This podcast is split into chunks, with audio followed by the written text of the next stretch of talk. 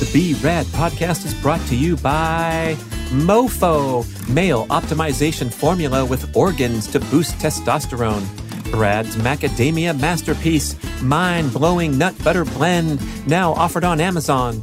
Chili Technology, temperature-controlled mattress systems for a good night's sleep. InsideTracker.com, offering blood, DNA, and fitness tracking data all in one place. And Organify, whole food, organic superfood supplements and drink blends. And please visit the shopping page at bradkearns.com for my personal selection of favorite products for health, fitness, and peak performance with great discounts for listeners. Here we go with the show.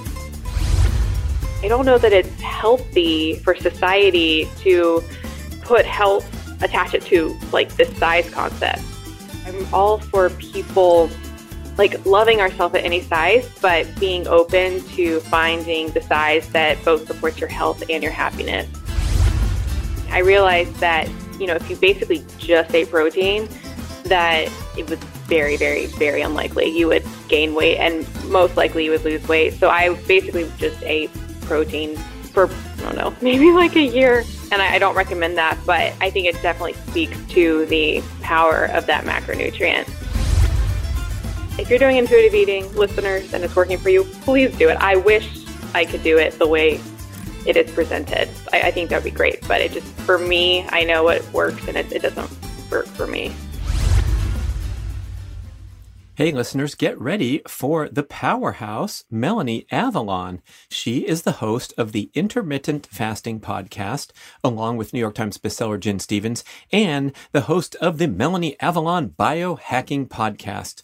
Oh my goodness, we get deep into matters of eating, fasting, macronutrient ratios, and you're going to get some surprising and really memorable insights. One of them that comes to mind is how both low-carb, high-fat and a high-fat, low-carb approach can both work as long as you choose one or the other and stay away from those addictive, hyper-palatable foods that typically combine processed sugar and fat. So Melanie will set us straight with some really deep insights about all matters of losing excess body fat in a healthy manner, picking your macronutrients and your food choices and your eating windows wisely. And of course, we get finished with a little bit of biohacking stuff where she's talking about some interesting tidbits about making further breakthroughs and especially addressing the controversy about whether excess protein is dangerous and can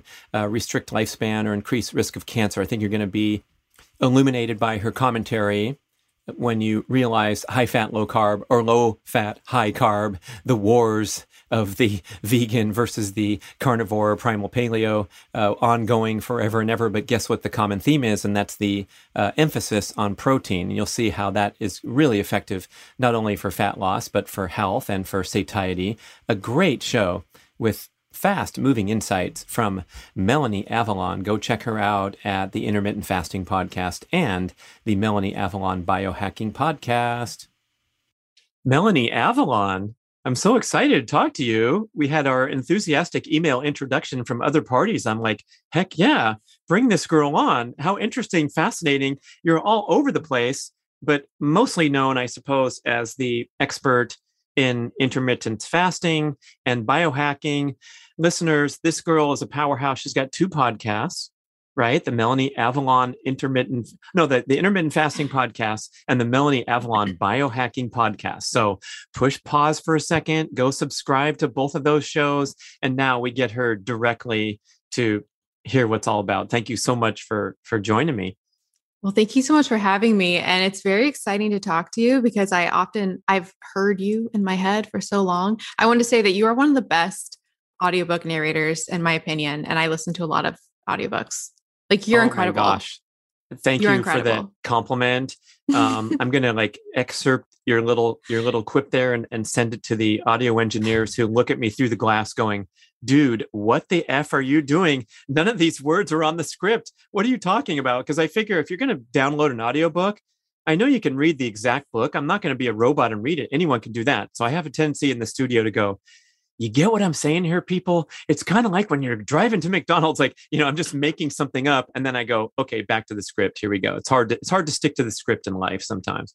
No, it cracks me up. And I want to read along with you to see like what you're adding and what is actually in the text. Well, that's the poor guy's job. He has to make these little marks every time there's something that's not in the text. And okay, at least someone appreciates me. Thank you, Melanie. I do. You're amazing. So thank you so much for having me. Yeah, let's do like a little intro because I want to know how you got into those health specialties, and you also have this Hollywood career going in parallel. So, and then how you escaped from, I forget where it was in the South, and you jumped right into fast-paced academic and personal life. So let's get a little background. Sure. So long story shortish. Yeah, I was raised in the South, moved to LA. But the whole dieting history, that's how I fell into the whole intermittent fasting world first out. And it came out of my diet struggles. So I was always trying lots of different diets to lose weight, like a lot of people are. So calorie counting, I did like the cookie diet, I did HCG drops, I did diet pills, I did all of the things. And then when I first tried low carb, that was the first time that something actually was effective. And then on top of that, I wasn't just losing weight. I experienced all these other health benefits that I did not anticipate. And then I became very intrigued and I was like, what is happening here? So I got really obsessed with the science of diet. And I first tried intermittent fasting as also an experiment. I was going to try it for 1 week. And this was about a decade ago. And I just never stopped because it was like that incredible. I started right from the get-go with the one meal a day approach. So I just was like, I'm not going to eat all day and then I'll eat a huge dinner. And here we are now, like 10 years later. And then the third part of my dietary triad, I guess, was I found the paleo diet after reading Rob Wolf's book, The Paleo Solution. And that was kind of like the final piece of the puzzle with really finding the diet that works for me. My big thing is that there's no one right diet for everybody, but I originally self-published a book just to provide a resource for people because I would get so many questions all the time. Because intermittent fasting is a lot more popular now, but when I was doing it, nobody really knew what it was. So when I brought it up, people were very skeptical. So I was like, I'll just write a book and then I'll just give them the book when they have questions. So that was that. And then, I started the podcast. I started the intermittent fasting podcast with my co-host, and she also had a book about intermittent fasting. So that was a great way to really like get out there. And, ultimately started the Melanie Avalon Biohacking Podcast because I started going on all the tangent health rabbit holes after having my own health challenges. And I just wanted a platform to, all these books that I'm reading anyways, bring that to more people and interview the authors. And it's really wonderful. I'm really happy with everything. You made it through all that frustration, confusion, struggles, which I'm sounding lighthearted, but for real, it's a really bad deal. And I'm especially pleased to be talking to a female expert because it helps to bring that new perspective in. And it seems like it's a real challenge with the societal forces, the cultural forces, the measuring, judging voices that we hear in the outside world that you can often succumb to. I believe you were heading to Hollywood to pursue the career in front of the camera. Is that right? Yes. Yeah. So basically you show up here. I mean, it's cliche. Everyone knows these stories from the country girl heading to the big city, but you're very much measured and judged by your appearance. And so I'm wondering if you want to share, how did that go hand in hand with what you describe as dietary struggles? I'm thinking you're not one of these reformed obese people that lost 150 pounds, but more so trying to optimize and trying to get to that highest level where you get the part and someone else doesn't. Yeah, you really touched on so many things. I get that question a lot. Like, were you ever overweight or obese. And I was never overweight by conventional standard, like the standard, the BMI. I was never overweight BMI. But like you said, there is definitely a huge societal pressure, and especially in LA, a big pressure to be camera ready and to be a certain weight. And my camera ready, I love that. That's a great line. Yes. Oh yeah, I'm trying to be camera ready these days. Yeah, I'm no dessert for me. I'm going for camera ready. Yeah, I mean, it's typically used. Where have I heard that line before? We need camera ready art for the ad campaign. Right now we're applying it to people. Whew. Oh, I've never heard it applied to art. This is so interesting. Camera ready. Yeah. Yeah. Camera ready. So, to be camera ready, I honestly, all of those diets really were in pursuit of the camera readiness, and they were very restrictive and not fulfilling. And when I starting low carb and then starting intermittent fasting was just so eye-opening, because I finally could eat without restriction and not have all of that restrictive behavior. But still, I mean, made massive improvements in how I perceived my body. And I'm very much obsessed with the concept of body image. And because I know right now there's the whole health at any size. Mm. And I'm really intrigued by it, because is it health at any size? I wish instead that it was love yourself at any size instead, because I think a lot of people can get locked.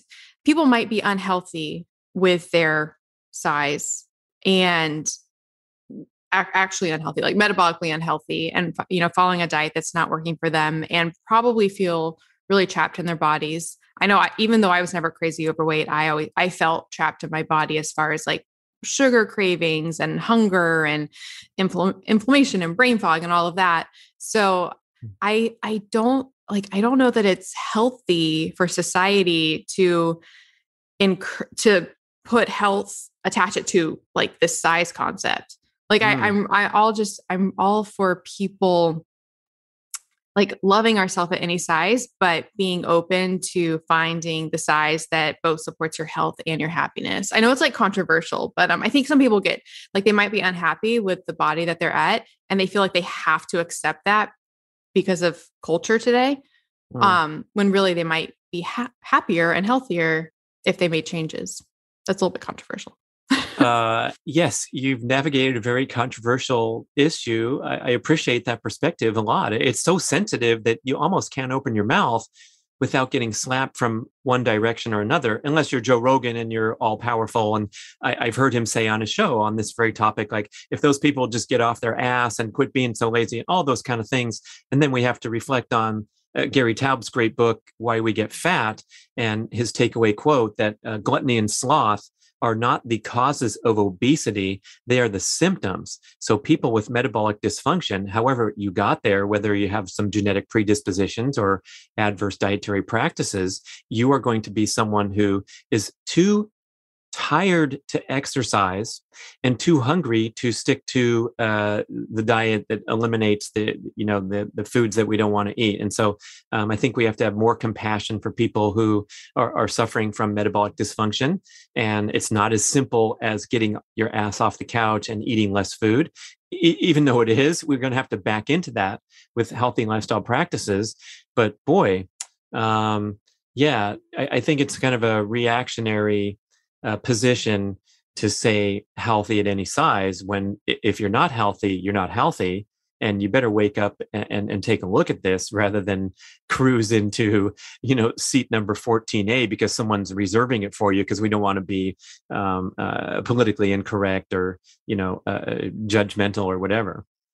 Yeah, exactly. Actually, I just had Gary on my show as well. He's amazing. I loved his new book about the keto diet. But yeah, a metaphor I just thought of, or simile, I guess it depends how I phrase it. Don't ask me. I'm just a writer. So it's a simile. It's if there was a prison, and this prison was being unhealthy, it's if you were stuck in that prison, prison because you're in an unhealthy state, but you're being told, no, you're healthy at any size. Like there is no prison. That would be very confusing and very frustrating because you might feel like there's nothing to do. Like you, I think it takes away some of that, the, like the action that you can take to make, you know, to make changes. Yeah. So. I mean, same with when people say everything in moderation, I like to fire back wise ass comment. This is a quote from Mark Twain, everything in moderation, including moderation. And when it comes to our eating choices, because we're bombarded with such garbage and such corporate propaganda and, you know, misleading advertising and all those things, we can't have a moderate approach to healthy eating. Otherwise, we're going to succumb and we're going to, you know, go into disease patterns that have touched and ruined so many people's lives and touched all of our lives. And so it's like, no, I have an extreme approach to my food choices because I have to navigate through all this poisonous, toxic shit that a lot of people are saying it's okay to eat or encouraging us to eat. So yeah, everything in moderation is going to get squashed. And I believe that, you know, there's a way to approach this issue in a sensitive way where maybe people can, you know, benefit from getting off their ass a little more and listening to Joe Rogan with, you know, a little bit of grain of salt. But boy, you know, we make good points here that, you know, don't give up if you're thinking along those terms. Yeah, you're speaking to my heart. And because I do think there are different personality types, and I personally am an extremist. So I don't do so well with moderation anyways. And I know some people do better with moderation, but that aside, like our processed foods that we have today, seeing as how they are basically genetically engineered to, you know, trick our brain into wanting more.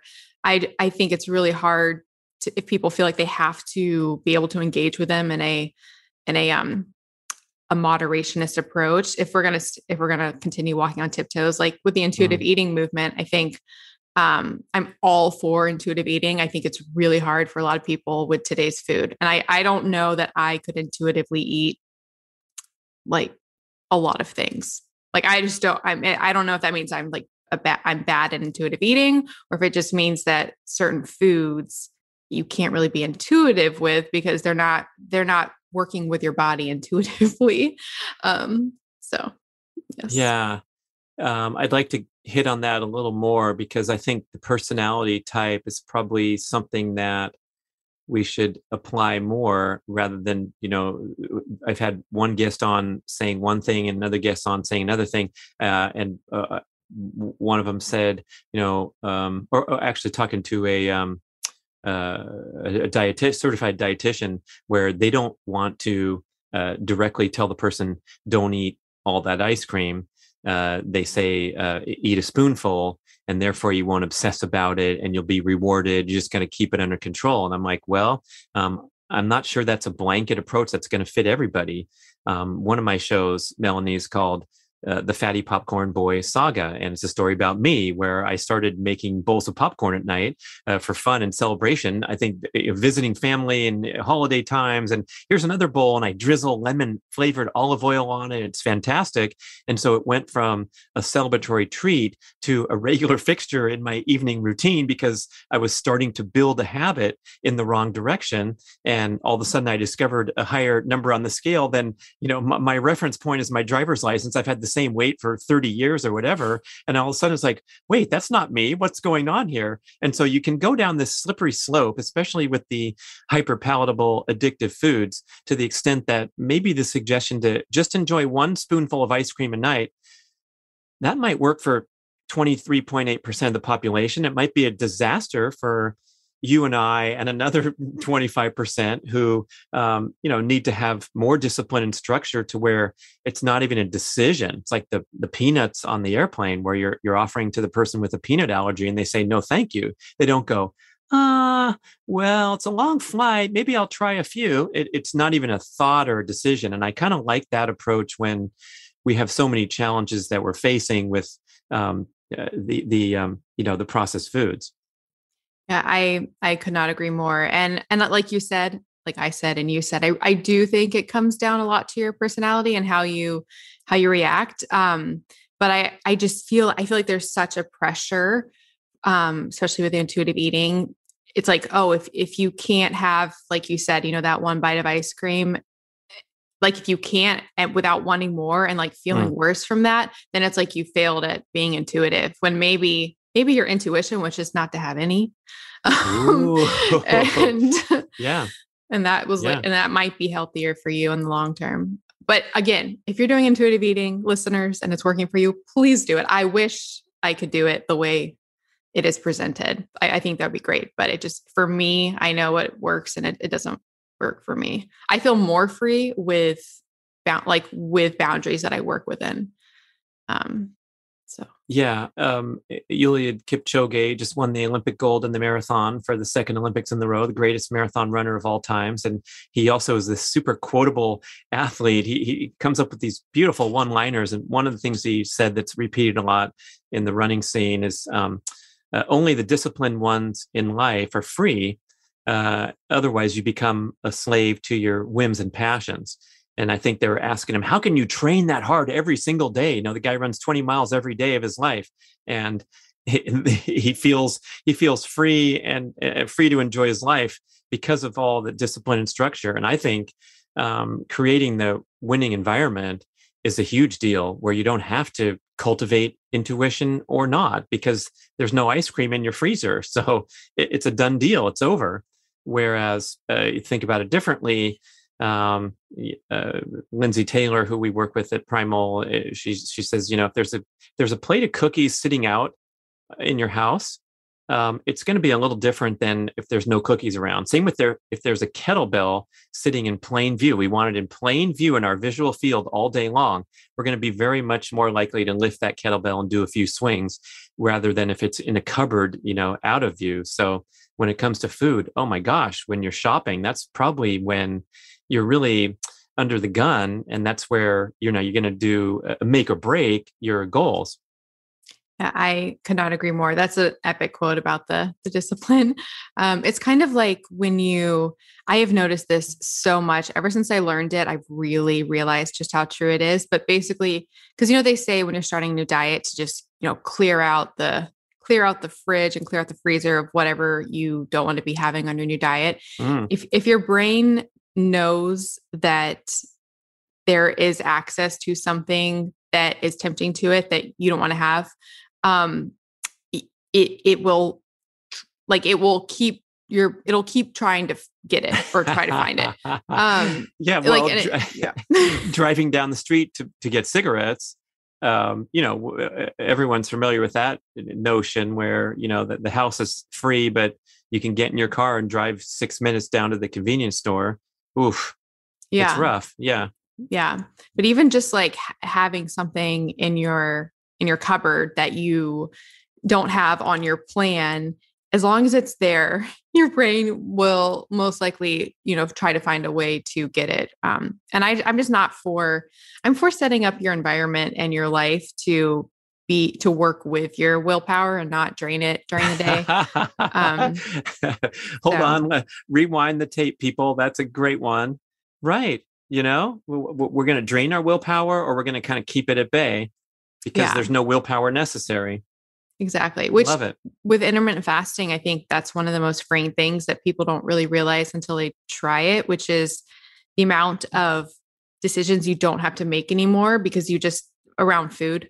So you just, you know, decide your window that you're eating in, and then you're just, it's not even a question. You're not eating outside of that. So you're not having to engage in those constant, should I eat? Should I have a snack? Should I stop eating? Should I, like, just all day? You just eat in your window, or maybe eat your two meals in your window, like your book. And then you're good.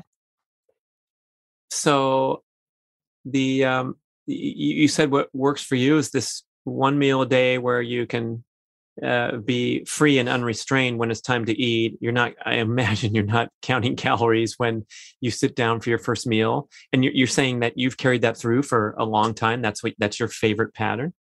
Yeah. So I've been doing the quote, one meal a day. It normally ends up being about 4 hours. What I've found that works for me personally, because again, I'm all about what works for the individual, is for me, I found the most beneficial thing for either losing weight or maintaining my body composition and also not exacerbating any metabolic issues, is to do either low carb, potentially high fat, but low carb, or high fat, low carb. So I will do one or the other. So it's always high protein. It's always a lot of protein. And then I either do fat or I do carbs. Usually it's carbs actually, which I normally do a ton of fruit. In a one meal day interesting pattern. I think there's a lot of support for this idea now that the pairing of fat and carbs, which is unknown to nature or ancestral diet, is what triggers us. And that's, if you can name the top 50 comfort foods, indulgent foods, they're usually pairing fat, carbs, and salt together, cheesecake, ice cream, potato chips, whatever. And, you know, we kind of get stuck in this idea that you're a low carb ancestral person, or you're a vegan, plant-based, and it's going to be a war forever. But what you just said, I think kind of hopefully will put a lot of people at ease who are wondering, you know, who's right and who's wrong and who's smarter than the other person. But making one or the other choice, you're going to get that satiety that you are looking for mostly from the protein, and then perhaps from enjoying a ton of fruit. It's, you know, at a certain point, you're not going to overeat on fruit, nor are you going to overeat on high fat, completely savory treats. But boy, putting them together with the blueberry cheesecake, that could be a whole different story. Yeah. And I've thought about this a lot, especially because on the Intermittent Fasting podcast, we get so many questions from listeners who a lot of them are doing low carb or keto and fasting, and they're terrified of carbs. Like, they think that the only way that they can lose weight or maintain their weight is being low carb. And I think one of the biggest kind of mind-blown moments mind-blown paradigm shifts to think about is, if you're eating low fat, and I say it so like nervously, but I just think like low fat in the paleo keto world is kind of frowned upon. But if you're eating low fat, you know, high protein with carbs, especially in a fasting window, like the potential for fat storage actually isn't that huge. So protein doesn't easily become fat. It's it's mostly used for building our bodies. And then if it's turned into some fuel, maybe like gluconeogenesis, some glucose there, it's rarely turned into fat. Carbs, are first going to fill up our glycogen stores. So that's a big sink for them. And then after that, they can be turned to fat, but it's a very small percent relative to like the potential for it, at least in the clinical trials on it. So like the carb to fat, like people will say, oh, excess carbs turn to fat. They do, but it's not as much that as you just store the fat that you're eating with the carbs. So if you're actually doing like a low fat, high protein, high carb diet, especially in a fasting window, I actually find it's pretty hard. It would be hard to gain fat doing that. And if anything, you might lose weight. And I think a lot of our listeners will be doing, you know, low carb for so long. And then we present this idea, and then they try it and are very surprised. They're very surprised at the results. You mean good results. Yeah. Yeah. This is pretty heavy stuff, Melanie. You're on the cutting edge here. And I'm wondering if there's anyone out there who's recoiling a little from this crazy idea that a high carbs are not going to be stored as fat.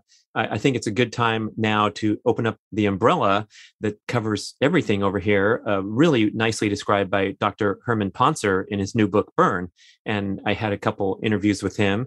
The second interview being a full-length devil's advocate, hammering on this guy to make sure he knew what he was talking about. It's, look, this is my life's work, people. The science doesn't lie. We know how many calories people burn. But the amazing takeaway insight from his life's work, his research, Duke University evolutionary anthropologist, is that human calorie burning is constrained.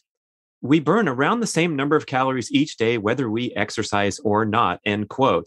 And so if that's the case, then whatever calories you eat, it really is whether you're going to eat more or burn more and eat too much. and whether it's carbs or fat is completely irrelevant. And he mentioned this guy on the Twinkie diet. I don't know if you've heard of that, but he was an actual scientist guy who said, here's how much I weigh, and here's how many Twinkies I'm going to eat.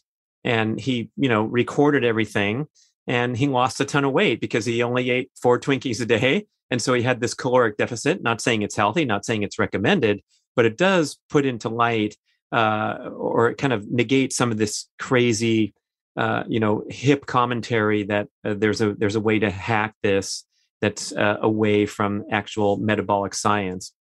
And so what you're saying is accurate, period. And if you don't like that, people, maybe try eating in a narrow eating window and having a bunch of fruit, and you'd be surprised at your results. Well, actually, can I tell you what I think is also related to this? What I think is one of the other most mind-blowing things and misconceptions in the low carb world about all of this. Bring it, girl. So people often in the low carb world think, we know that fat doesn't elicit a huge insulin response. So the thought from that is, okay, fat doesn't release insulin, so I can have a lot of fat and I won't gain weight from it. When really, I think the reason it doesn't elicit a huge insulin response is because it is so easily stored without insulin. So the complete opposite takeaway that you could have extracted from this fact is that eating fat is actually very easily stored as fat, not the opposite. And I just think that's one of the biggest paradigm shifts for the low carb world. Dr. Kate Shanahan says that anything you eat will elicit some insulin response. We know that protein stimulates insulin and also stimulates glucagon, so you don't have the insulin spike as much as eating straight carbs.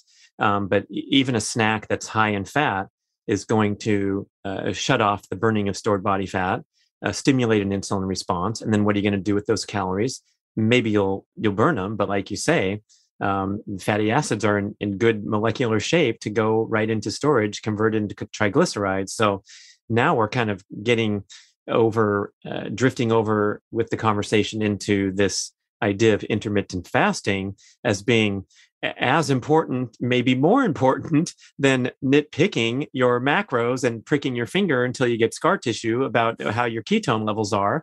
Just quit eating so freaking frequently and snacking all day long. So I'm going to tee you up in that direction to go deeper into this intermittent fasting concept. Yeah, sure. So intermittent fasting, I think it gets rid of all of the issues, if you're eating all throughout the day, you have to have this whole dialogue of insulin release and am I fat storing? Am I fat releasing? What is my meal doing?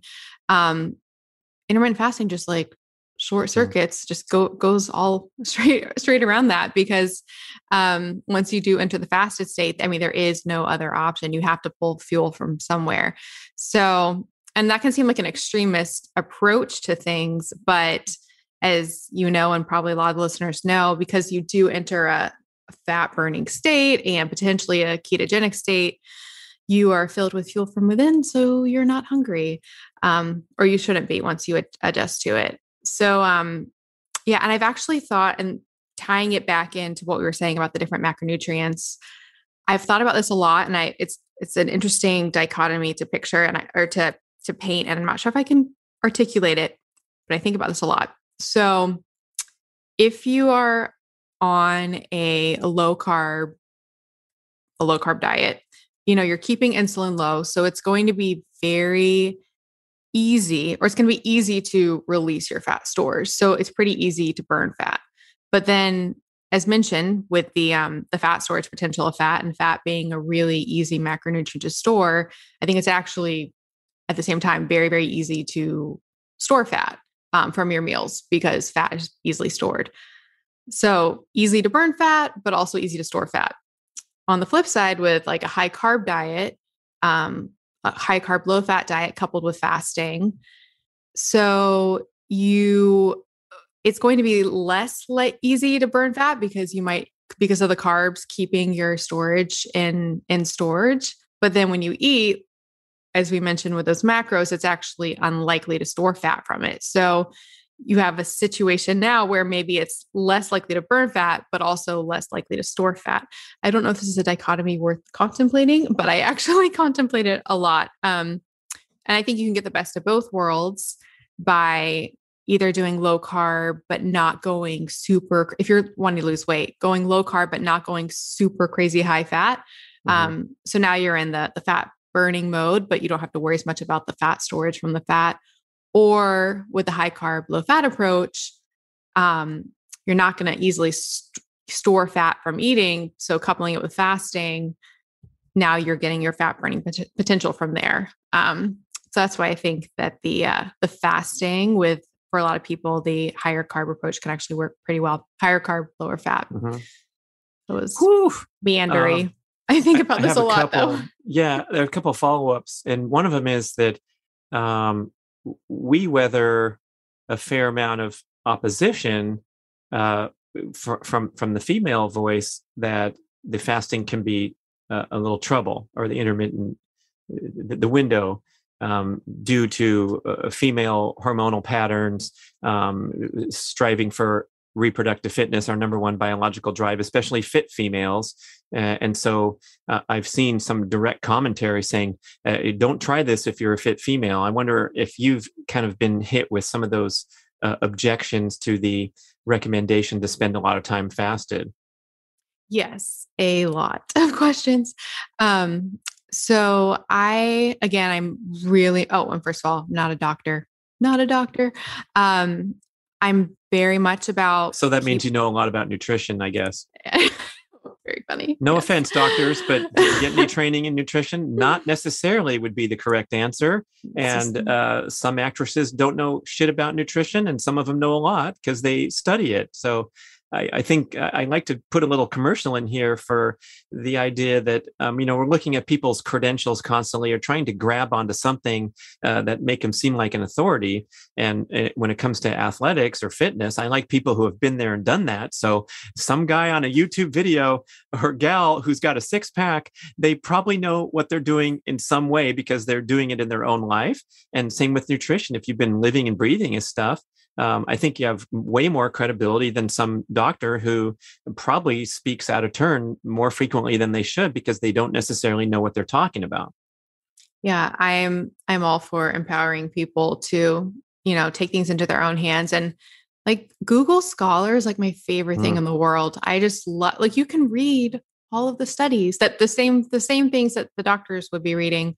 You can read it. And then you can implement things in your life and see how they actually manifest. So yes, we are on the same page there.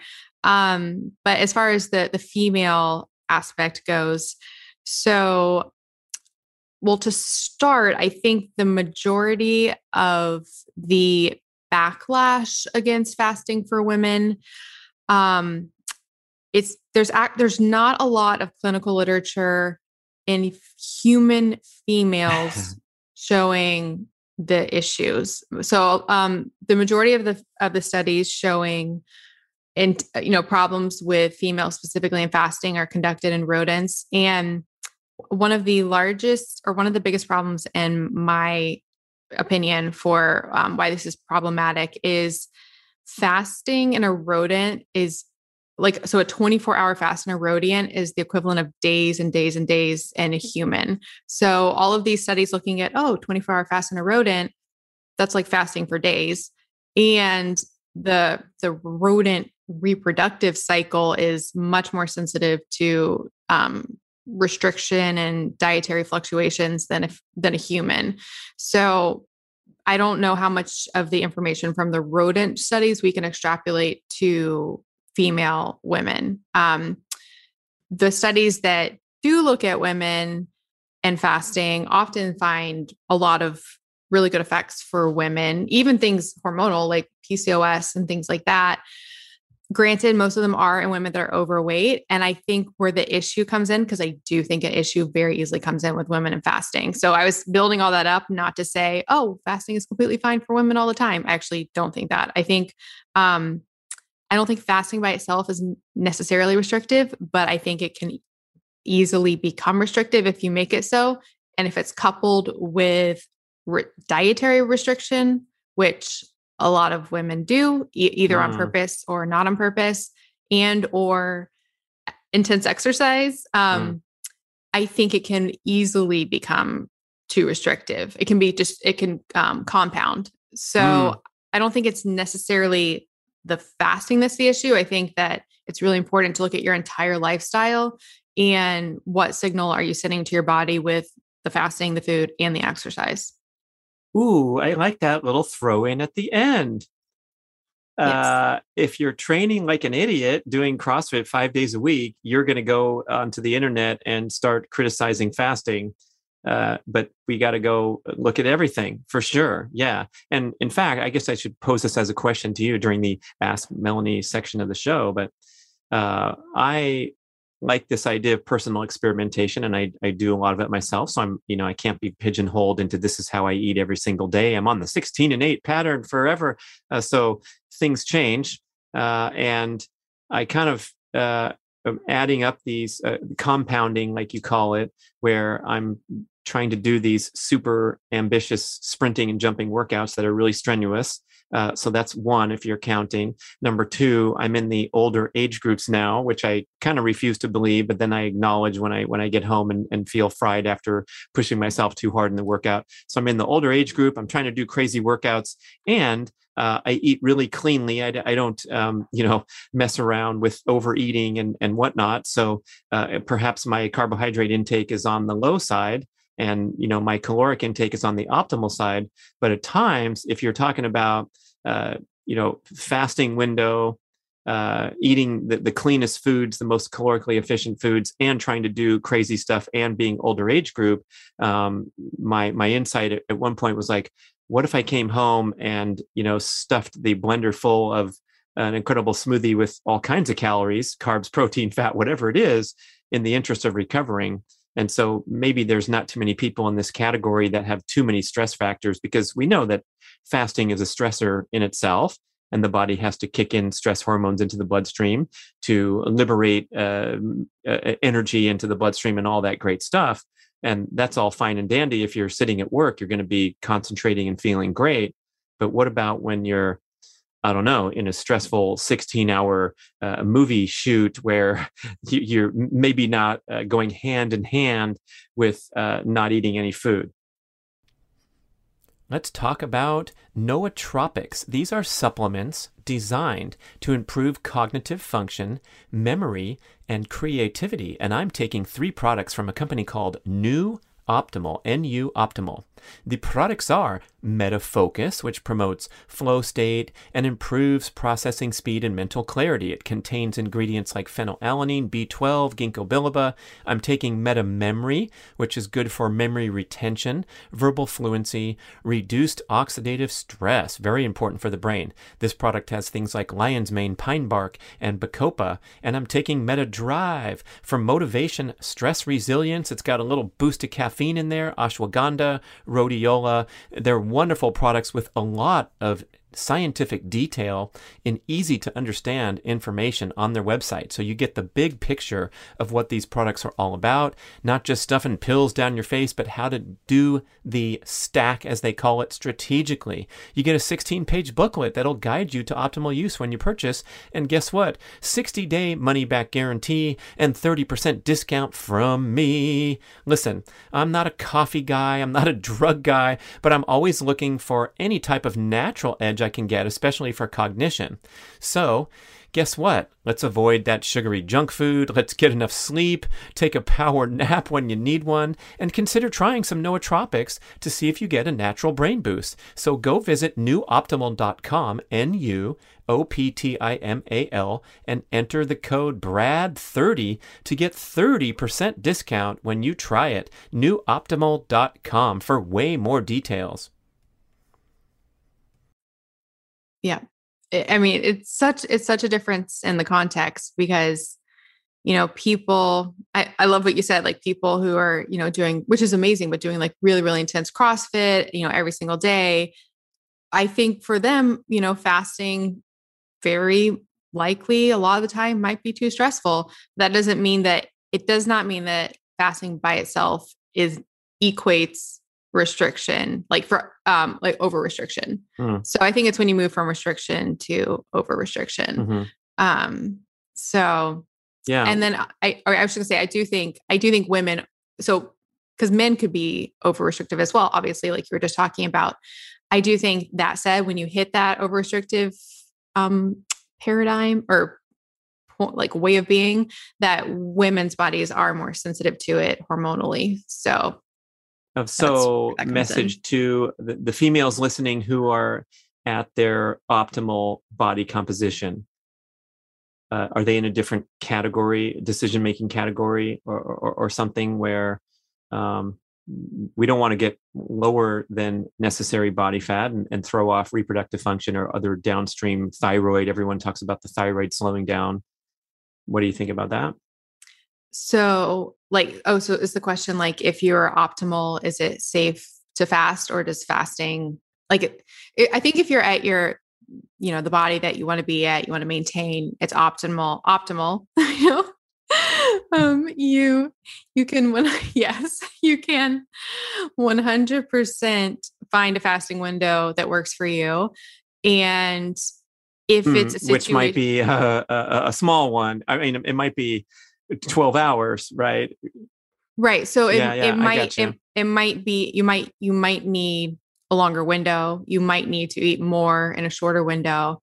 Like, I'm not actively losing weight. I just maintain my weight. I still eat usually and have been eating like a 4-hour window, but I eat a lot in that window.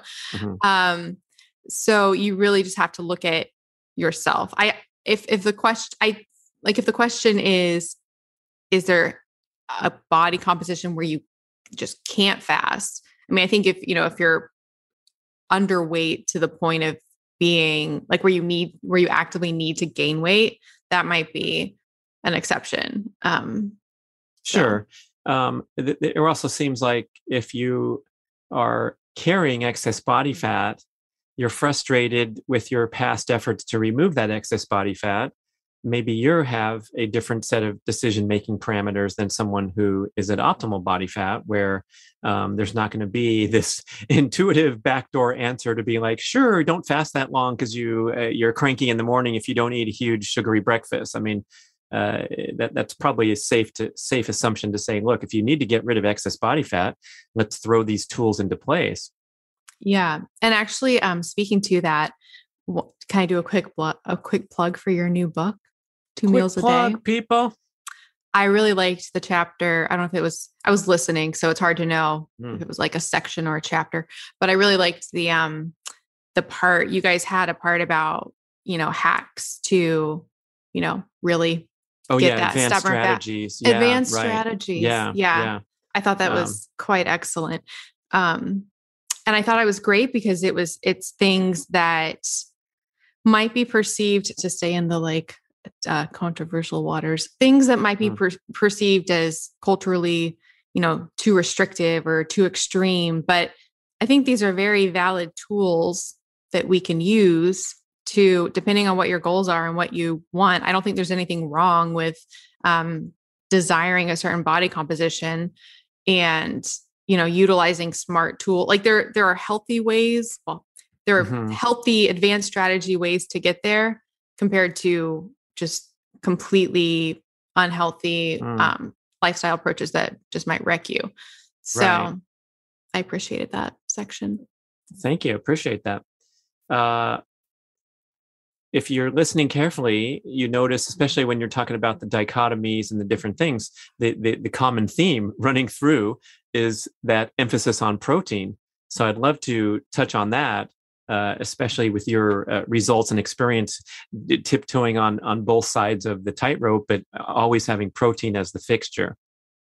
Yes, protein is my obsession. I actually yesterday interviewed Dr. David Minkoff. He wrote a book called The Perfect Perfect Protein, I think. And it was my first, I've had Dr. Ted Nieman on the show, and we went deep in protein there, but the show this week was like the deepest of deep dives into amino acids and protein. And it was really, really excellent. But, I just think I am haunted. Oh, going back to the dichotomy, I am haunted. I'm haunted because on the one hand, there are a lot of advocates of low protein diets for health and longevity, particularly in the vegan world and even the fasting world, like Dr. Valter Longo. And then on the flip side, we have people who are very, very pro protein. It haunts me.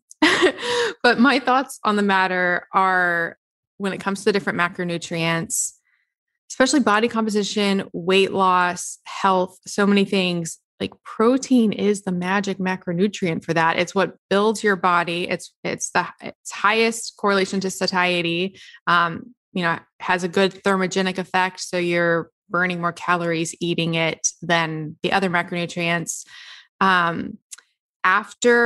So lower protein intakes are correlated to longevity up until a certain age, but then once you hit a certain age, that correlation disappears and you actually need higher protein intakes, which I think is very telling for the role that it's doing in our bodies. So especially since when our bodies are aging, the fact that we now need more protein, I think is pretty telling.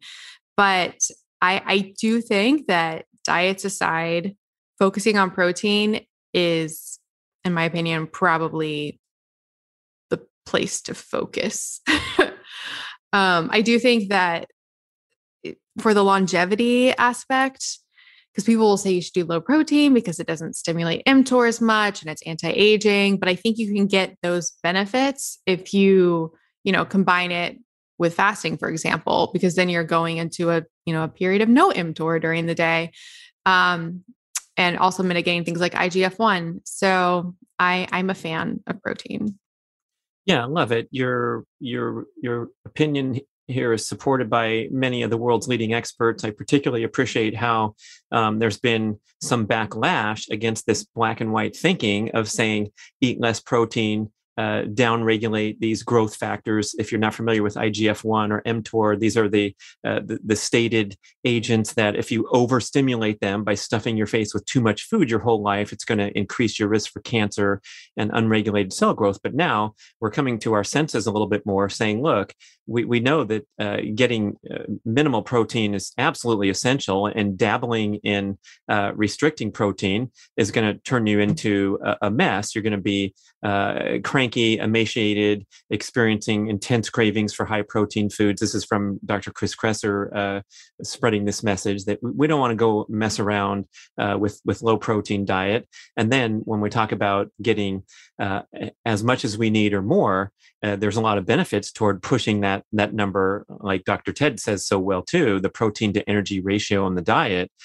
For one thing, it's difficult to overconsume protein because, I don't know, raise your hand if you've ever eaten too many omelets and feel terrible at the breakfast bar, or had two steaks and then I wish I wouldn't had that third. No, it's so satiating that you're going to eat just as much as you need. And if you're getting plenty, what you just mentioned of turning on and off those growth factors, that's the secret to longevity. You can listen to Dr. Peter Attia go deep on this matter, but mTOR and IGF-1 are not all the way around bad guys, nor is insulin. And this is what helps us preserve muscle mass. I took a great quote from Rob Wolf interview where he said, hey, if you want to live longer, it's looking now that you want to lift more weights and eat more protein, rather than walk around weak and emaciated. And people tease, the long-term vegans of looking like they're shriveled up and about to blow away in the wind. I don't need to be, dramatic here, but this is a big one for many people who are maybe feeling a little confused about people, blanket statement that you don't want to eat too much protein or big dangers occur. Oh, and finally, since I'm rambling so long, Melanie's having a lunch over there, a high protein thing, but the thermic effect of protein has been measured at 25%, which means 25% of the protein calories you consume go toward digesting that protein. So again, you're not going to overeat protein and get yourself into a bind of gaining weight or anything like that. because it's so essential to the body. Sisson says don't even count it in your calorie count because it's sort of irrelevant to your fat loss goals or your, if you are tracking macros. Yeah, actually, and I'm not promoting this, and I'm a little bit embarrassed to admit it, but probably the first, like the biggest weight loss chunk I experienced was when I had during my dietary experimentation days, but being low carb and after fasting, I realized that, you know, if you basically just ate protein, that it was very, very, very unlikely you would gain weight, and most likely you would lose weight. So I basically just ate protein for, I don't know, maybe like a year. And I don't recommend that, but I think it definitely speaks to the power of that macronutrient. It's also kind of like the alcohol macronutrient. People often think that, you know, you gain weight from alcohol, but you're not gaining weight from alcohol. Alcohol doesn't become fat. Like it just doesn't. So right. You're gaining weight from whatever you ate with that. Yeah. Quick lesson. Alcohol is burned immediately. It doesn't convert to anything. It's immediately burned. Otherwise you're going to die.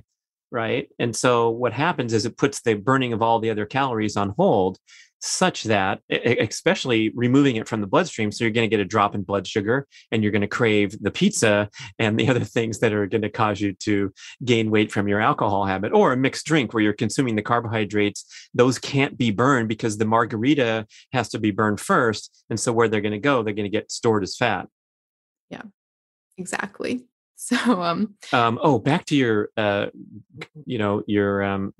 secret commentary that a high protein diet works for fat loss. I think it's important to talk straight about these things because, to me, clearly that's the most effective strategy to drop excess body fat and do it quickly and efficiently. And I think that's why, a lot of the reason why the carnivore diet has exploded in popularity is it's by default a very high protein, high nutrient density, high satiety diet, which you have no problem sticking to, and the fat is going to melt off like no other diet. Now there's this concept called rabbit starvation and these weird things that happen if you eat only protein. So just as Melanie qualified her statement, don't eat just protein or you're going to get into weird potential stuff. But I think most people, you can't help but you're going to add a sufficient number of carbs or fat to get you to a place where you feel good, you're dropping excess body fat, and you have no problem sticking to the diet as long as necessary. Yeah. And actually to that point, I'm not for crash dieting, but I think if one were to crash diet, like if they had to lose if one landed a huge movie role and they said, we need you to get in shape. Yeah. Yes. Or they had like a wedding in 10 days, well, wedding, they're probably no longer about than 10 days, you know, like a short time period. I do think the healthiest way to lose fat quickly is the protein sparing modified fast that people do, where basically they're, eating calorie restricted, but it's basically just protein. Mm-hmm. Because then you're supporting your minimal body functions and your muscle, but it's just, your body has to turn to fat for fat burning, not meant to be long-term, but, I do think it just speaks to the science of how protein is used in the body and, how you can maybe use that to your advantage if you needed to. But again, that's not meant to be long-term.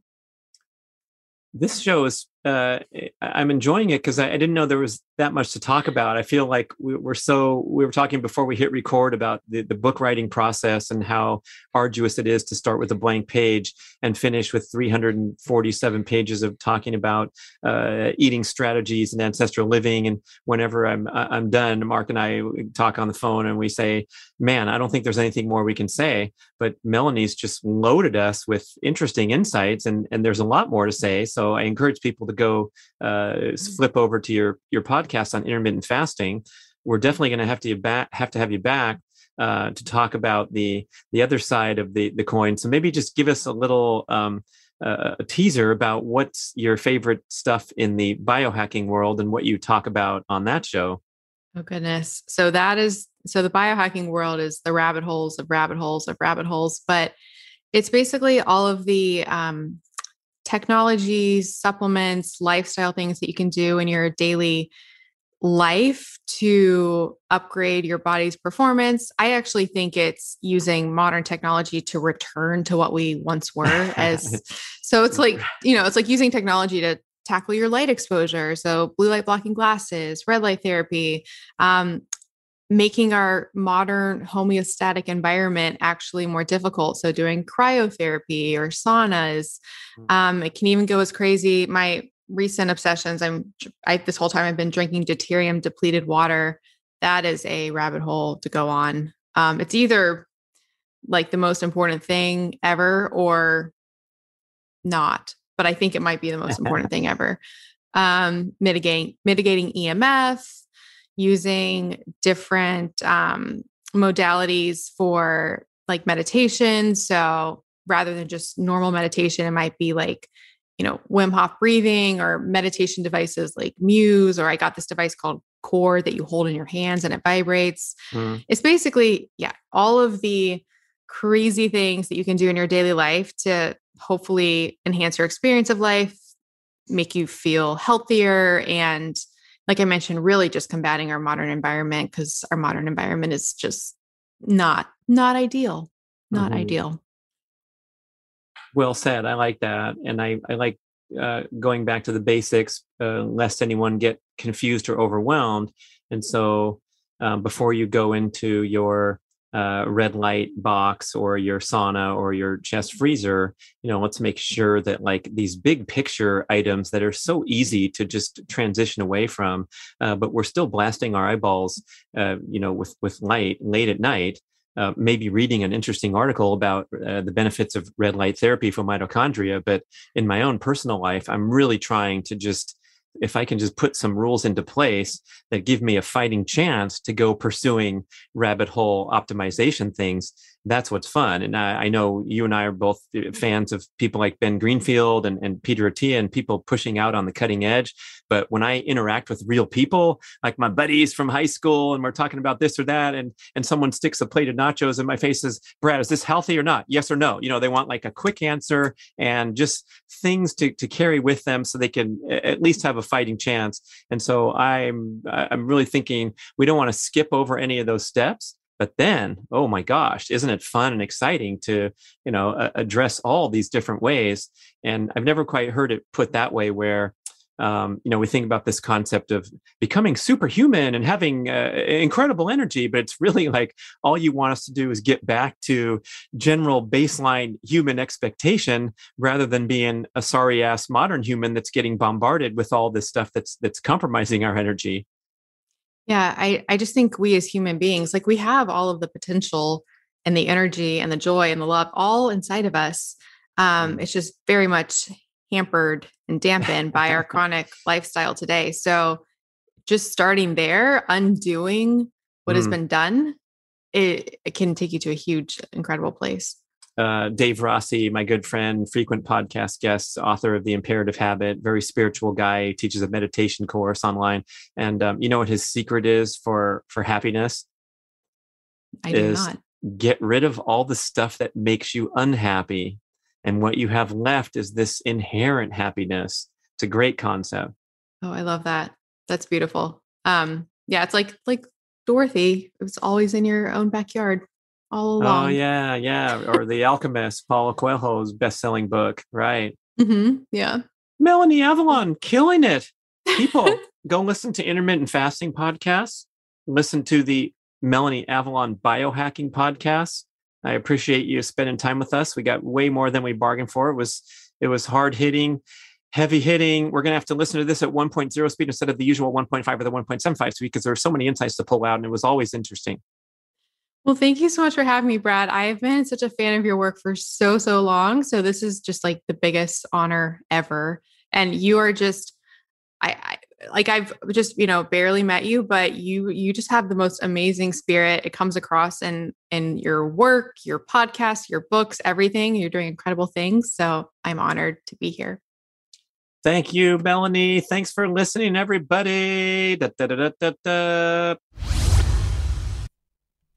I want to tell you about InsideTracker, an awesome new ultra-personalized nutrition and lifestyle program that combines data from your comprehensive blood panels, genetic test results, and lifestyle and fitness data from a Fitbit, for example, and organizes everything into one super cool online portal of your personal health. I am just getting going with this, and it's awesome. It has everything in one spot. For every blood result, you can click on a blog post or watch a video to learn more about these values. It's a great education in general health and self-quantification, and it was developed by leading scientists in aging, genetics, and biometric data from MIT, Tufts, and Harvard.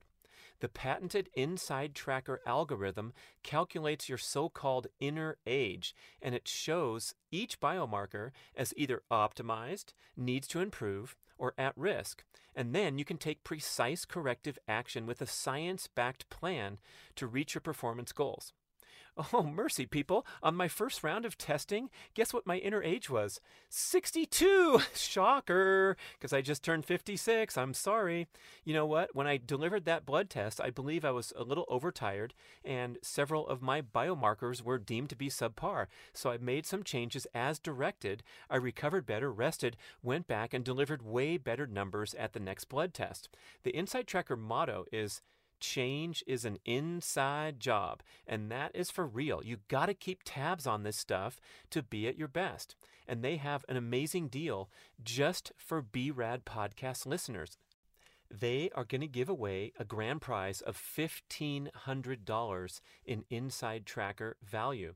So to enter, all you have to do is go to InsideTracker.com/BRADPOD, BRADPOD. Check it out right now at the link and enter the contest. Thank you for listening to the show. I love sharing the experience with you and greatly appreciate your support. Please email podcast@bradventures.com with feedback, suggestions, and questions for the Q&A shows. Subscribe to our email list at bradkearns.com for a weekly blast about the published episodes and a wonderful bi-monthly newsletter edition with informative articles and practical tips for all aspects of healthy living. You can also download several awesome free ebooks when you subscribe to the email list. And if you could go to the trouble to leave a 5- or 5-star review with Apple Podcasts or wherever else you listen to the shows, that would be super incredibly awesome. It helps raise the profile of the BRAD podcast and attract new listeners. And did you know that you can share a show with a friend or loved one by just hitting a few buttons in your player and firing off a text message? My awesome podcast player called Overcast allows you to actually record a soundbite excerpt from the episode you're listening to and fire it off with a quick text message. Thank you so much for spreading the word. And remember, be rad.